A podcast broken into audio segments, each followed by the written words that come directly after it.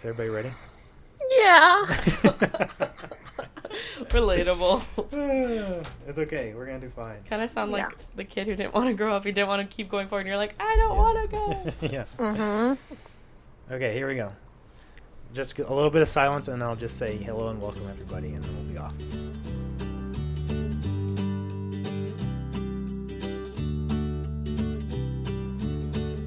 Hello, everyone, and welcome to this week's Faith to Go podcast, your one stop resource for everything you need to get ready for your faith conversations at home, at work, with your friends, and with your family.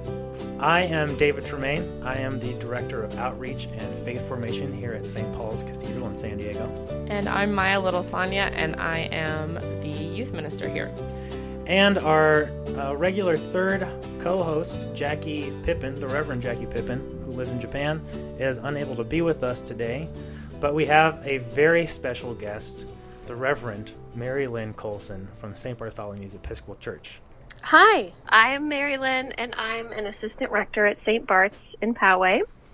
And I do all lots of things, including youth ministry and Christian education. I'm the preschool chaplain, and I do pastoral care and lots of other fun things. Wow, you do so many things. Oh my gosh. So, uh, we're so happy that Mary Lynn is here with us, and she's going to be our third person as we do our three point discussion about the gospel this week, like we do every week. Um, so, again, just a quick um, intro to what we're doing here. This is a podcast to help you, parents, get ready for the faith conversations um, that we hope will sprout from the Faith to Go resources that are on the Faith to Go website. That's uh, stpaulcathedral.org slash faith to go. And those include resources for three different age groups and a number of different kinds of resources. There's videos, there's articles, there's discussion questions for dinner, there's reflection questions and liturgical prompts for worship and, and liturgy at home. Um, but it's all based on the lectionary. And so Maya is going to read the lectionary for this weekend, which is the last Sunday after Epiphany before we get into Lent and then uh, we're going to each uh, discuss one point that we hope kind of gets brought up this week and fleshed out in your discussions with uh, whoever you have faith discussions with this week.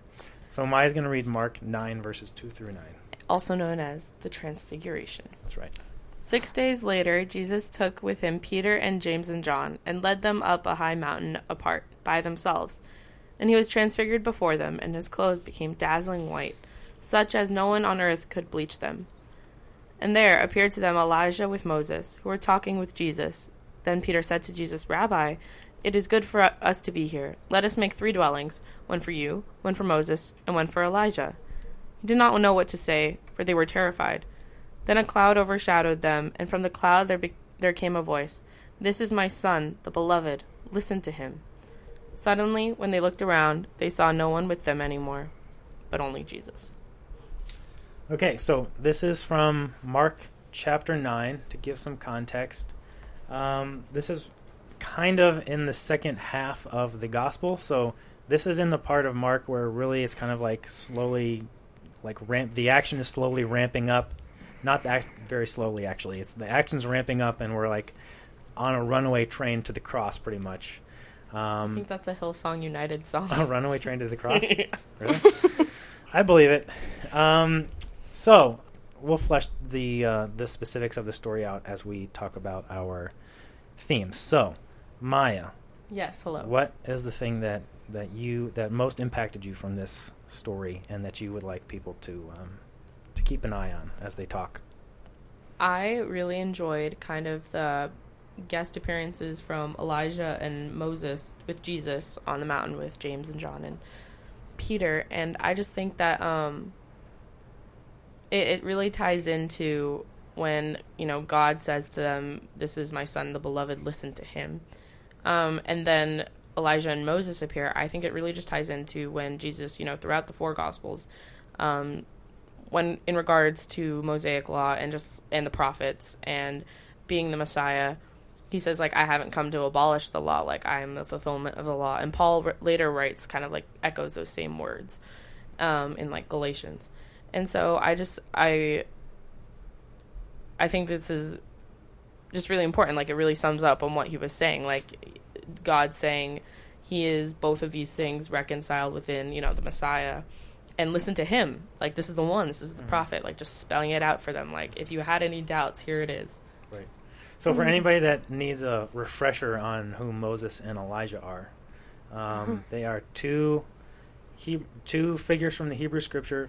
Moses, most notably known for, at least in kind of the tradition of putting together those first five books of the Bible. So that's Genesis, Exodus, Leviticus, Numbers, and Deuteronomy, which are known as the Torah or the Law. So Moses kind of embodies the law in this story, and Elijah is one of the prophets. And so in in this story we have Jesus, and out of Jesus are the law and the prophets. And so what that's what Maya was just referring to is that kind of in this one thing uh, are the law and the prophets. In this Jesus, this embodied person, are all the law and the prophets. And it makes me think of, uh, especially in Matthew's gospel, when Jesus says, "I didn't come to abolish the law, but to fulfill it." So it's not that Jesus wanted to like throw everything out the window and replace it with a new religion. It was, "I'm not here to abolish anything, but to fulfill something." And this in this story, this is like a uh, incarnated fulfilling. Jesus, it's like God revealing, yes, this is how it's fulfilled, not by throwing it out, but by combining them, so that a a like new mess, a new way of understanding them, can come into the world. And by like following his teachings, you're like fulfilling the law and the prophets just by like following what he says too. It makes me think too about Jesus as a rabbi that he would have not only like known the Torah but probably had memorized it and he you know as a child was teaching in the synagogue about the prophets and um, having people read from Isaiah and saying I am this fulfillment of this prophecy you know? Right. um, it's like an awesome way of pointing to just like the Jewishness of Jesus, which is really important to think about in our own like thinking about what it means to be Christians, that we have this like rootedness in Jewish spirituality and Jewish ancestors and law and prophets, and that Jesus, yeah, was like this embodiment, this like walking embodiment of fulfillment of the law and the prophets um, which is really different from a different different ways of thinking about who Jesus was related to Judaism. Okay. Um, so the one, the thing that I love about this story, and um, the thing that every time I hear it jumps out to me, uh, is everything that Peter does, which is just one thing, but um, Peter has this great way of just like showing us. It, it, I would be Peter in this story, is how I feel about it, uh, because Peter's response to this like amazing revelation um, is it is good for us to be here. Let's make three dwellings: one for you, one for Moses, and one for Elijah. Where are James, John, and Peter gonna hang out? That's right. That's the whole question. I was Good like, are they sleeping on the couch? Like, right. They'll sleep outside and keep watch. right there we go. Mm-hmm. But it's just like that that human that like yearning, and I know like I've felt it in my life that yearning to just not want to leave the like best the mountaintop, like not wanting to leave the best experiences, and and not wanting to just just not wanting to leave the safety of what you feel like has this truth that's just been revealed to you. Um, but it's clear that this is not the end of Mark's gospel here. Like Peter th- might think this is the end. This is it. We figured it out. That Jesus has been leading us to this moment, and now there's seven. But there's seven more chapters. Like this is not the end. This is just a part of the journey. And if Peter had gotten his way and they just stayed there, you know, just think of all the everything that would have that would have not have been revealed through Jesus. That would not have been revealed through that final journey to the cross and beyond. Um, and so it, it makes me think like what what am I taking away from myself, but also from other people when I like stay stuck maybe in the past, or when I stay stuck in how I want to be right now, or when I say uh, when I like cut myself off from the possibilities of the next moment or this present moment right now, and and that's a hard thing to do. It's a hard thing to keep walking when you feel like you know you finally figured it out. But there is no such thing as like finally figuring it out. There's only the next step and the work to be done. That that when we cut ourselves off from when we when we want to sit and be safe in our little place, we cut ourselves off from the potential for a relationship. Mm. And so there's so much change and transition happening in our lives throughout our whole lives, but especially with with kids, like think how fast kids change from one year to the next. There's so much development going on, and when um, yeah, when I like stay stuck in how I've been, I am depriving myself of the next stage of my life, but also I'm depriving other people of you know uh, I'm depriving myself of relationship with other people and keeping myself from the work that there is to do out there in I the think, world. Yeah, one thing that the Children of God Storybook Bible says in the story that um, Archbishop Desmond Tutu wrote at the end, Jesus says, "We cannot stay on the mountaintop. We must return to the valley where God's children need us." Mm-hmm. And yeah, like we, and also to the valley where we need to go. Like yeah. we have, Jesus is calling us to like follow out of our comfort zones and out of our um, yeah, places where we feel like in control and like we know what's going on into these sort of unknown spaces where we need to be and where other people need us to be. Right. I think all of this can be said, like also on the converse side of it, of um, when we're in a really not great place, when we're in a bad place, and then like mm-hmm. wanting to kind of give up and like this is just how it is, mm-hmm. and just stay stagnant because it like it's sometimes at at certain points that's just where it's comfortable. Right. And it is so much about I I wonder what it's like to have conversations with kids about like pushing our comfort zone, like getting outside of our comfort zone. Like what is a comfort zone for a 4-year-old and a 10-year-old and a 15-year-old and an 18-year-old? And how can we foster safe spaces for them to push out push against the boundaries of that comfort zone, but not into a place that is that is unsafe, but that a place that is just simply uncomfortable. And so those, th- that would be interesting to to see where those kind of conversations go. And how there's a good type of uncomfortable too. Yeah. Yeah. The other thing I just thought of when I read this, when I read that, what Jesus or what Peter said that time, is he says, "It is good for us to be here. Let us make three dwellings: one for you, one for Moses, and one for Elijah." So, like, Peter's Peter wants to keep these three things separated. Like, hmm yeah. that they're all in Jesus, but Peter wants to separate because that makes more sense to him. And it's like kind of breaking up. I don't know what that what that means. That that Peter wants to like. It's more comfortable for him to have each thing separated than deal with the truth that all things are being fulfilled, and that is being revealed to him in some way. I think it reflects the mindset of the people that were expecting the Messiah, and like pe- the mindset of the people when they encountered Jesus. Mm-hmm. Like, wait, you can't be both. Right and we even put you in a box that I understand, and that's right. again about comfort and discomfort. Exactly. Yeah. I think it was just like Jesus caught people off guard, and even Peter, mm-hmm. who yeah eventually denied him three times, but really did love this guy and like believed in him, um, still didn't really understand what he was saying yeah. when he meant those things. Yeah. Mary Lynn, what is yours?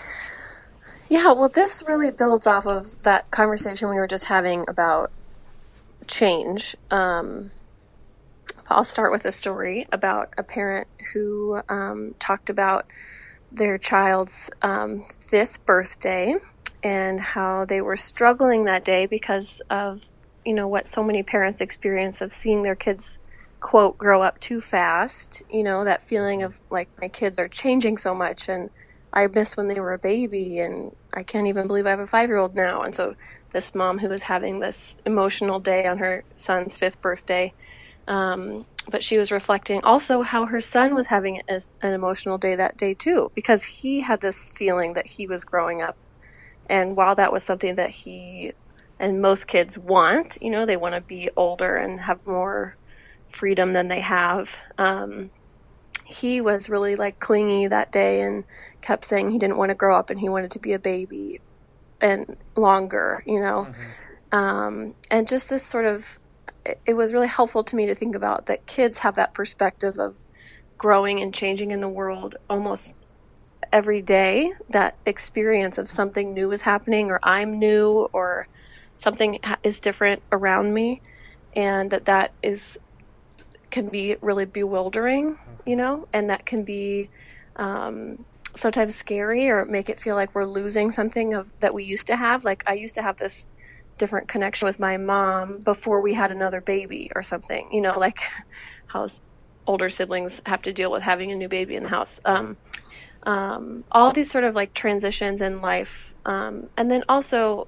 the transitions that, especially like, you know, um, preteens and teenagers are going through, um, that can be really bewildering and scary. Also, mm-hmm. and really confusing, and they're not sure what's happening or why these transitions are happening in their body and in their brain and in their world around them. Mm-hmm and how they're treated by people and how they're expected to treat other people. And so I think this story is actually a really great tool for talking to kids of all ages about life transitions. Yeah. The idea being that not just that life happens to us and we just sort of go along with the flow, but that Jesus is actually calling us to follow mm. to things we don't know. We like we can't perceive what's going to happen next, but Jesus is calling us to follow and to change. Because just as Jesus has changed on the mountaintop, we are being called to change constantly. Right. And just exactly like you were saying, David, that Peter wants to stay in that place. That's awesome. Mm-hmm. And I think, you know, as a kid, I had the experience of thinking, I don't want to be any older than 10 because I know exactly how to be 10 right now. Right. And to be 11 seems scary, you know. Mm-hmm. Um, and that being able to use this story as a tool for talking about life as a journey that we're following Jesus, yeah, sometimes uphill, sometimes downhill. We see people, we meet people with Jesus that we are surprised to meet, like Moses and Elijah. Mm-hmm. Um, you know, we don't always get to stay where we want to stay. And I was reading a different storybook Bible that asked about the story that asked the question, "Where's a place that you like to stay?" Mm-hmm. You know, where's a place that for your child um, means like safety, or maybe it means fun or like excitement. Maybe it's Disneyland, you know, the place that like everything feels magical and but talking about the reality that that's not our whole lives and that Jesus calls us like into service and into prayer and into learning and into this like constant growth and change that can be really scary sometimes. And I think this story can invite us as parents and like faith leaders to share those own stories of transitions with kids and teenagers in our own lives and how we have dealt with them and how they've made us feel. Um, and that there's but that we're always on this path forward with jesus that jesus is calling us to follow. Mm-hmm. um, but that includes change yeah. you know and to like and to and, and if if you go with if you like take the position of peter to live as if nothing is ever going to change or or to live like you aren't changing right. you might as well like it, it's as it's as crazy as saying that you are like a resident of Disneyland. Like Disneyland right. is no more real than a world that you in a world where no one changes. Right. You know, it doesn't exist. It's right. it's not real. And and mm-hmm. so the the worst thing like a one painful thing that we do to ourselves is to live outside of reality by thinking that the people we're in relationship are never going to change and the and we're never going to change. All right, so um, it sounds like we've got three things. Um, Maya's point of um, kind of this that Jesus as like the fulfillment of the law and the prophets that God's or the voice from heaven saying, "Listen to Him." It's like this. This is the inc- incarnation of like our steps, our like journey. That watching Jesus, listen to Jesus. Jesus is the one that has like in Jesus fulfilled the law and the prophets and is teaching us this third way. Um, and then this thing about the mountaintop experience, one part of it is not robbing ourselves of um, the potential for the work that we have to do and the relationships that we can make, and and then not uh, being kind of out of touch with reality and that we are always changing, and to have conversations about what that transition can be like. So Maya is going to read the gospel one more time. And after hearing that conversation, maybe some new things will come out. So Maya's going to read the gospel. Six days later, Jesus took with him Peter and James and John and led them up on a high mountain apart by themselves. And he was transfigured before them, and his clothes became dazzling white, such as no one on earth would could bleach them. And there appeared to them Elijah with Moses, who were talking with Jesus. Then Peter said to Jesus, Rabbi, it is good for us to be here. Let us make three dwellings one for you, one for Moses, and one for Elijah. He did not know what to say, for they were terrified. Then a cloud overshadowed them, and from the cloud there came a voice This is my son, the beloved. Listen to him. Suddenly, when they looked around, they saw no one with them anymore, but only Jesus. Thanks, Maya. Okay, um, we hope you have great conversations this week. Make sure to check out all of the Faith to Go resources at stpaulcathedral.org slash faith to go. Follow us on Instagram at faith to go. And rate and review this podcast to help other people find it that Have a might good want week, to too. see it. And thank you, Maya, and thank you, Mary Lynn, for being on the podcast. Thanks. Thank you for having me on my favorite podcast. Oh my gosh, that's so nice. That's so nice. And thanks everybody for listening. We'll see you. Uh, we'll be back in your feed next Sunday. Bye. for now.